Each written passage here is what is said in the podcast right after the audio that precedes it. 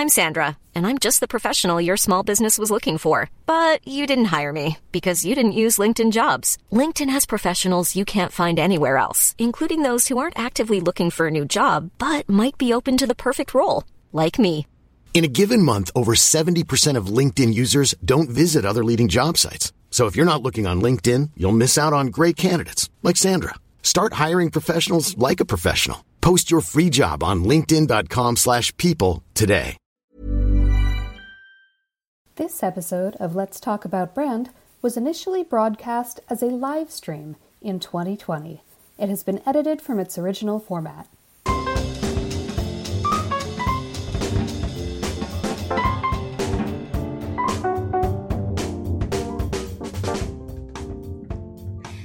Everyone, it's Christine Gritmon here with Let's Talk About Brand. And today we are, of course, going to talk all about personal branding with our guest, Roberto Blake. Roberto Blake is, of course, a YouTube creator and a YouTube educator, and that distinction is very, very key, as you will find out. Um, he is a creative entrepreneur, a public speaker, a business coach. He's all about educating and motivating creative people with new videos every week on his YouTube channel, and he which has almost 475,000 subscribers last time I checked on his main YouTube channel. Of course, he's got some spin-offs as well. His awesome Creator Academy helps creative entrepreneurs leverage YouTube to grow their audience, increase revenue, and develop their businesses and brands. And that is key. Not just about being a YouTube creator, it's about building a brand. And I have to point out, I'm wearing a shirt from Roberto's Awesome Creator Academy. Figured that was a good thing to wear today. I'm actually having some trouble reaching Roberto. I'm going to be honest with you right now, but I'm going to talk uh, for a couple more minutes about why it's important to build a brand, not just a channel. And this was actually our uh, topic on my Chat About Brand Twitter chat, which is every Tuesday at 12 noon Eastern. So, some of the things we talked about this week on the Chat About Brand Twitter chat, we talked about uh, why you would or would not want to really go hard on one main channel, the way Roberto did with YouTube uh, the advantages and disadvantages of that. We talked about some ways that a popular creator can take their influence off platform and hopefully even monetize that influence off platform, just as Roberto has done with his Awesome Creator Academy, with his speaking career, with his consulting and coaching career. So, uh, we're going to talk about how a popular creator can really take those transferable skills and move them into something that is bigger than any one platform. Because, of course, if you build all of your equity on YouTube, you don't really own that. YouTube could be gone with a keystroke tomorrow. It could go out of business. There could be hackers. I mean, ask people who built their brands on MySpace back in the day. Ask people who are dealing with the TikTok uh, concerns now. So, some more about what we talked about. There he is. All right, Okay. everyone. Now you're going to get someone besides me talking about why you want to build a brand that is not just on one platform. Yay, Roberto Blake! Woo! Let's kick this off by talking about the question we started our Twitter chat with, which is why you would or would not want to kind of go hard on one particular channel as opposed to kind of having a broader footprint. Well, it's a good question, Kristen. Um, the the reason is, and I understand people's issues of focus and bandwidth, but they haven't thought it fully through. There's no reason that taking 10 or 15 minutes to engage in another platform does anything meaningful in terms of crippling your main output. So if you're already spending three or four hours on your main thing, taking away or adding 15 minutes to your plate to do something else doesn't really impact that. So, are you saying that basically you should engage on other platforms? Yes, Um, yes. I'm saying there's not a downside. Everyone it. everyone believes that it dilutes their focus, but Mhm. what is the downside of taking 15 minutes out of your day to do Instagram stories? What is the difference of taking 15 minutes out of your day to reply to people on Twitter or ask questions or run polls? It does nothing to impact the 2 or 3 hours that you're putting into whatever else you're doing. Absolutely. That's great. It's That's 15 minutes. it's all about having a purpose as to where you should be, right? I mean, you, for example, I know that you're known as a YouTuber, but you have a very active and engaged Twitter presence as well. It's uh Twitter's my secret weapon, yes. I love that. So let's go back a little bit to when you first got started. So when you were first building your brand, kind of tell us how how that went because we know you for for YouTube. Did you start going hard on YouTube and then expand, or did you start kind of expanded and then focus in on YouTube? I did blogging before I did anything else. Oh, nice. Which a lot of people um, don't know me for. But if you look back to my earliest like YouTube content when I started being consistent there, my intro was, "Hey everybody, this is Roberto Blake from RobertoBlake.com, helping you create something awesome today." When I started doing that, or even before um, I started the creating something awesome today, I this is Roberto Blake from RobertoBlake.com, and today we're learning about Photoshop. Like that was how I did it. I had my website, my YouTube channel partly was about driving traffic to my own website even in the very beginning, which is actually not great for YouTube growth, but it's fantastic when you want clients. So that and that was my plan was to get clients. It wasn't to become a big YouTuber. It wasn't to make money off of the ads. It wasn't to oh I'll get brand deals one day. That didn't really exist back then. There was the purpose was I wanted to drive traffic to my website. So I had my website. I was active on Twitter before I was ever active on YouTube. It was probably my bigger platform for a very long time, um, honestly. And I was actually really active in Facebook, especially when Facebook Live started. Yeah. So I was almost daily. If you you might remember this, I was daily when Blab and Facebook Live and all of that was a thing. My goodness. So then how did the shift to really becoming known as a YouTube creator happen? that just happened because the numbers are bigger there than anywhere else. Mm-hmm. That's why everyone knows me for that. But I didn't actually, I actually probably for years was just as hard on live streaming mm-hmm. every single day in multiple live streaming platforms in the early days of mobile live streaming, more than I was even when I was doing daily YouTube content. People just know me for that because that's where the numbers showed up. And what were and what were these live streams about and what were these blogs about? What was your thing back then? Well, the blogs were largely about my career as a graphic designer in digital arts and um, I also interviewed a lot of other up and coming digital artists that would later get featured in a lot of magazines and publications. So um, that was actually dope. I actually got featured in a lot of magazines and publications for my own digital art. I won a few awards as a designer. Um, and so that was really what the early focus was was helping other freelancers and creative professionals in graphics, web design, digital art, and I was also a freelance writer back then. So that was a large part of what that was. And then when it came to the live streaming component, a lot of it was about online branding and marketing as my own was growing because at that time I was actually growing at a what now I realize was a rapid rate. I didn't I took for granted. I didn't think it was special that special back then, but if somebody today went from 20,000 subscribers at the beginning of a year to 75,000 subscribers by the end of the year, we'd all make a big deal out of it. Yep. I didn't realize what a big deal that was back when um, I did that in February of 2015 through December of 2015 when I grew from 20,000 to about 70, 75,000. My goodness. So, so when that growth happened, was there a moment, was there kind of a tipping point where your YouTube started kind of growing out of control and you realized, whoa, this is a thing? It was momentum. It was the result of, at the time, I was doing daily content that was all searchable. So I had a consistent traffic funnel. And in the tutorial space and in the space of talking about freelancing, and I wasn't even really talking about YouTube growth back then because I kind of didn't want to talk about as much until I'd hit a hundred thousand subscribers. Mm-hmm. Um, what I was talking about was a lot of things that had to do with the ways that I had made money online, how I had left um, my nine to five job, and all of those things, and to be a freelancer, getting clients, um, and I was going daily. And the other thing is, I was replying to every single comment. That's, That's the other huge. So I, since I was daily, but also was literally the guy replying to every single comment. And I was active in a lot of online communities and I was more accessible than most people, even with 10,000 subscribers. It meant that I was able to get a lot of loyalty from the audience of the people who was watching me. So it was quality over quantity, not in my output of content, mm-hmm. but in my relationship building. I was for a lot of people again accessible.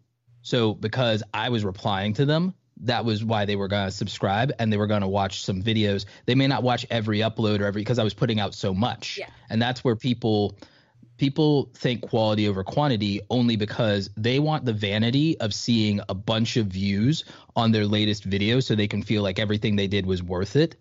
I put the viewer first, and so I don't really care about getting a bunch of views. I care about who said yes, not who said no. So I make videos for people who may not have people making videos for them, and I reply to people that may have never gotten a response. And that is huge. And I know you've talked about this, but that's also how Gary Vaynerchuk really became such a, a, behemoth in the space. He had he had the the quantity also. He was also outputting all the time, but he was replying. He was replying to every Twitter comment for like years. And who does that? That's incredible. I love that.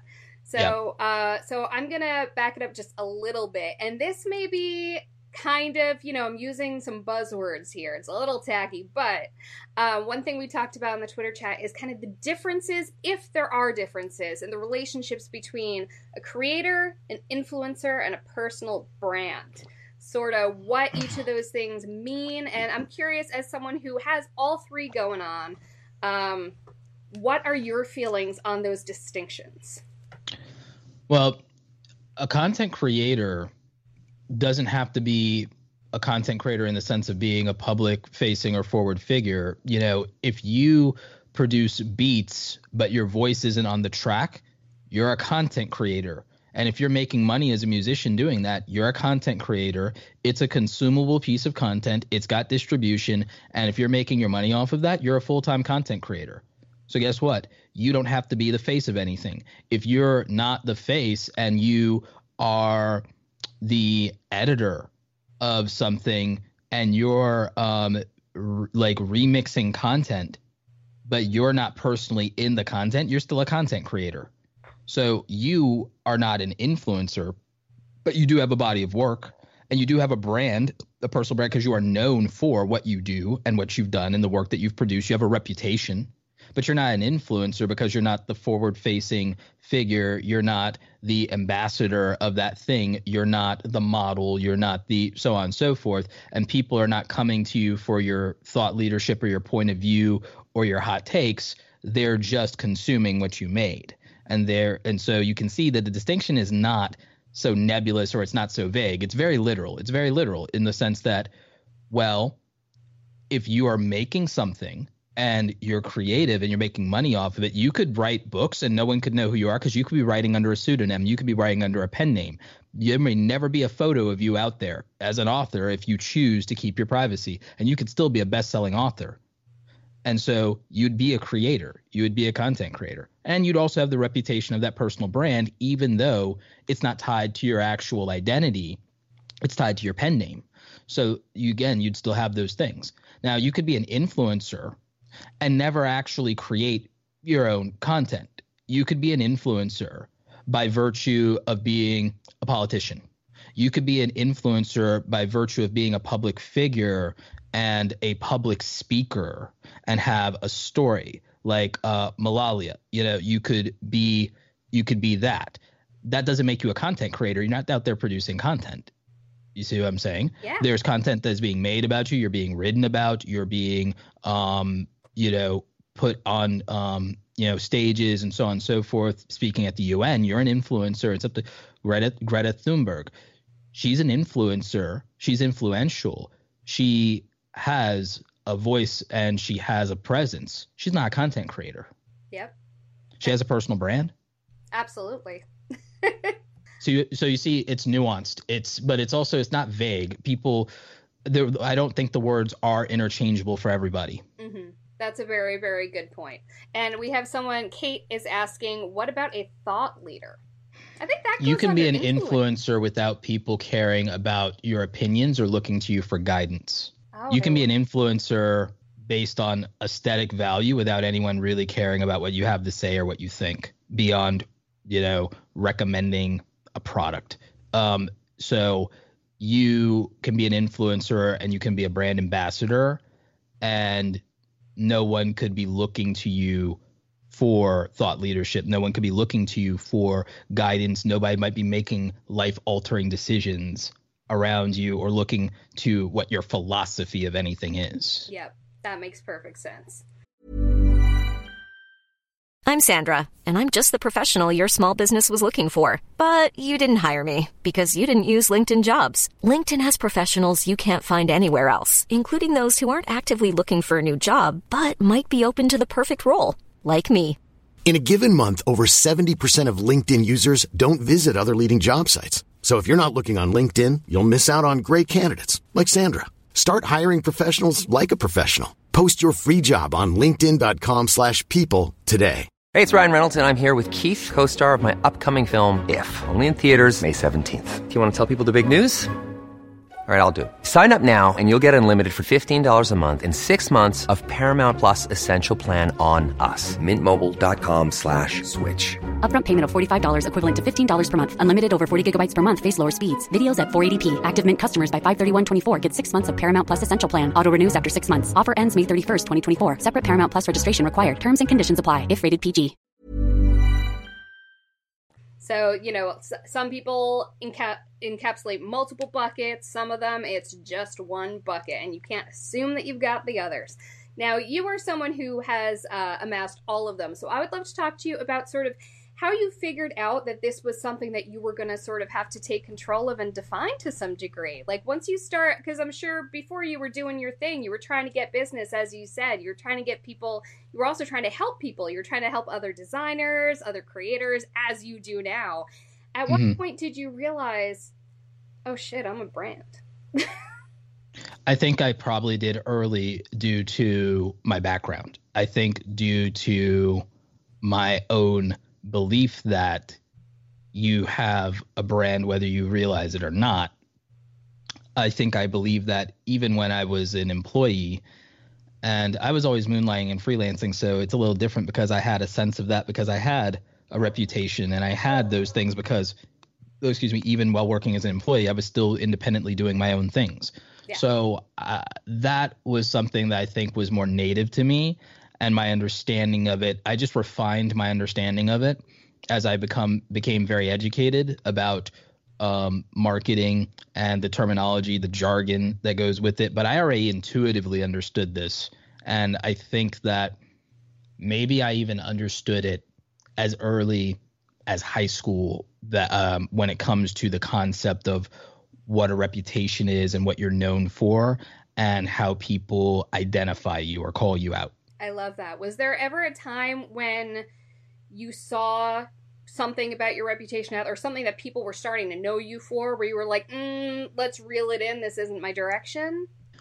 Well, a couple of things. Um, and one of them is still something I work through. Um, I started realizing at a certain point that there were people who felt or I seemed or appeared to them to be a know-it-all, Mm-hmm. and I began to grasp that that was a matter of tonality, but also a matter of my passionate frustration when things are repetitive or when the rep- uh, like when I see the same problem over and over and over again, and I'm like, why? Yeah. Um, that's just always been how I am. And the thing is, the difference between me and a lot of other people is I'm I'm very authentic in my frustrations and in when I am displeased or upset. I don't um, pander. I, I believe in radical honesty, radical candor, um, and sometimes um, it means coming off like an a hole. But you have to, in that honest moment, if you're not doing that, sometimes it's not any better than just lying because I don't think there's any value to not expressing your exasperation or frustration um, earnestly. I think it's different maybe if you're dealing with a very young person or someone very impressionable um, or somebody that's come to you in a vulnerable state. But as a general rule, I think that you shouldn't be afraid to quote unquote look bad or be impatient if you're exasperated or in the moment because I feel that it's disingenuous. And I think that and I think that frankly, anyone who ever tries to like cancel somebody because they decided to be human for like five minutes in a day, or they said something that felt mean or condescending or whatever, like taking that like soundbite out of context and then not holding it up to the person's consistency of character over a decade, anybody who does that deserves to be elbowed in the throat. And I'm not taking that one back. they deserve to be punched directly in their mouth. Like, because we have to allow if we don't allow for that humanity, do you know what happens to people, Kristen? Like people who don't feel they're allowed their humanity just because they're public figures end up being fake. They end up being inauthentic. They end up being burnt out and they end up not feeling like they can be proud of what they do and they also end up with massive anxiety disorders because they aren't allowed the grace of any mistake or any misstep or any wording or god forbid someone commit the crime of offending you Yeah. and I think that if we get to that place where no one's allowed that, we never have a right to complain that we live in a world where everyone's fake and everyone lies to us. Oh my goodness, that is just breathtaking. I love that. So I'm guessing one of your key brand components is authenticity, which is honestly just it's it's effective, but it's also smart as a human being. My goodness, Not everyone has to like you, and that's okay. that's huge. That's the great thing is we have all these abundance of options. You have a funnel and you, you have a filter. I'm not here for everybody. I'm here for the weirdos and the misfits and the nerds and the people like me who may not have been served by anybody else. And you know, if that's not you, God bless, Mazel Tov, move on. There's probably a thousand people catering to you already. Love it. All right, so I have some questions for you from our uh, Twitter chat the other day. First of all, um, you can interpret this however you want, but why did you brand the way that you did? So, I mean, I think for me, it was a natural reaction to the contrasting of my experiences as an employee. I built a brand with the understanding that I wanted to build a brand that I could live with. I like that because you are the brand. You have to live it, right? Especially if Yeah. authenticity is such a key. But some people are a caricature of themselves online. Mhm. And that's fine. Some people are outrightly design a character or an avatar and they are that and people know that that's not who they are as a person. Yeah. With me and you've had this experience, it's pretty much you know, I use between a 5 and 15% filter and that's about it, but Yeah. that's usually more a matter of politeness Mhm. or a matter of well, what do you need right now versus how am I feeling right now? yeah. like and that's just uh, a because i think if you want to be compassionate and empathetic to people to some extent you do have to hold back because you have to put yourself mm-hmm. second in for a moment or for a few moments so i don't think that's inauthentic i just think that it's splitting the difference a little bit to put somebody else first even if it's inconvenient to do it But that's a really good key. And then when you're giving people that kindness, they know it's authentic. They know you're not just kissing their ass to kiss their ass. Exactly so. Exactly so. I think what people get wrong is they think that they have to be a hundred percent all the time, but that's exhausting. Oh, That's exhausting, and you're not your best all the time. And so, giving people your best sometimes means that okay, it's not going to be exactly how I feel in that moment. It's going to be me pausing for five seconds, calming down, and then hearing you and then reacting. And it may not always be that 100, but the thing is, it's not always necessary for it to be 100. You can come down to 90, you can come down to 95, and I think that um, you can come down to 85. And it's still authentic. I think that people, I'm an older brother, but I'm not a parent, but I have a, a tremendous respect for parents because I think parents understand making a compromise on authenticity balanced against compassion when it comes to how to uh, treat somebody that you're responsible for. So I have two that are similar here. So Chris, you actually answered this on Twitter. Thank you. Chris Bryant asked, "What do you do on the days when you're not in the mood to create content, but you have to?" But on a similar bent, Cindy wants to know how you find inspiration when you need to create content and what tools you use to help you out with that. Inspiration comes and sometimes I move on that. I move more on my plans and on my design, meaning I've already mapped out what's going to happen rather than waiting for inspiration. But I also have a type of content that is suited to that. So that's a little bit different. Mm-hmm. But even then, I I feel and my saying is when motivation fails you discipline won't You don't go to school or go to work because you're motivated to do it. You have to show up regardless of how you feel, and the work has to get done, and you're responsible. Parents don't take days off. Um, you know, there's when something is a responsibility, you do it and you soldier on in spite of whatever else you have going on. You make a way. So I don't believe in waiting for that inspiration to find you nonsense because it may never come. Um, and even if it does, you may not be in a position to do anything about it. And so I don't believe in waiting.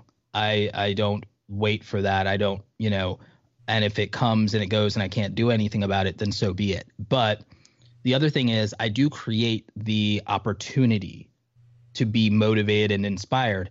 I invested heavily into building the perfect office specifically for that reason. I, I you know, um, over there I've got the uh, Monopoly um, posters: patience, ambitious, fi- ambition, failure, happiness, persistence, success. You know, um, those are very motivating to me. I have over there: success is born out of faith and an undying passion and relentless drive. Stephen Curry. You know, um, dreams way more than excuses. Mm-hmm. Um, I have, you know, the giant gold uh, $100 bill over there for some real motivation. Love that. Uh, there's so I I surround myself with um, these things to remind me of who I am and um, my drive and you know what the cost is and I surround myself with the investments that I've made in myself to remind myself how far I've come and that I created an environment for myself better than anyone else ever created for yeah. me to work in. And I, there's some pride in that. And um what so when I look at those things, the other thing is by having all of my things and all of my tools right in front of me, one, I have the motivation and I have the look what I did, look at what I made, look at what I earned, look at what I built. Um, look at um, how I was able to invest myself. So I have the evidence of what I can achieve staring me in the face every day, but also the lack of friction for you can sit down and you have everything you need. You can sit down and you have everything you need to make anything you could possibly want. And remember when you didn't have that. And so it um, makes a huge difference for me. And and I know that not everyone has that, and not everyone has the the benefit of that, but they can. I didn't have it when I started either. Perfect. Thank you so much, Roberto, for everything you're giving us today. Tell us where people can and should find you. Um, so you can at me at Roberto Blake, uh, pretty much in all social media. I'm most active in Twitter. Um, I post to Instagram stories pretty much daily. Uh, you can check out my YouTube channel, youtube.com slash Roberto Blake 2. And of course, if you ever want to do anything with me, you can work with me via awesomecreatoracademy.com. I love that. Thank you so much, Roberto, for being on with us today. I'm very sorry about the technical difficulties at the beginning, but it's all good. So it's more it's more my bad than yours. So I'm so glad to have you here today, though, and thank you so much for giving us your time and your brain, which is huge, and your awesome energy. Thank you so much for having me. Thank you, everybody. Join me next Friday right here, same bet time, same bet channel, uh, and we're going to talk some more about personal branding. Thanks for listening to Let's Talk About Brand, part of the Adweek Podcast Network and Acast Creator Network. This podcast was produced by Christine Gritmon, executive produced by Al Manarino and John Heil, and edited by Christine Gritmon. You can listen and subscribe to all of Adweek's podcasts by visiting adweek.com slash podcasts. Stay updated on all things Adweek Podcast Network by following us on Twitter at Adweek Podcasts. And if you have a question or suggestion for the show, send us an email at podcast at adweek.com.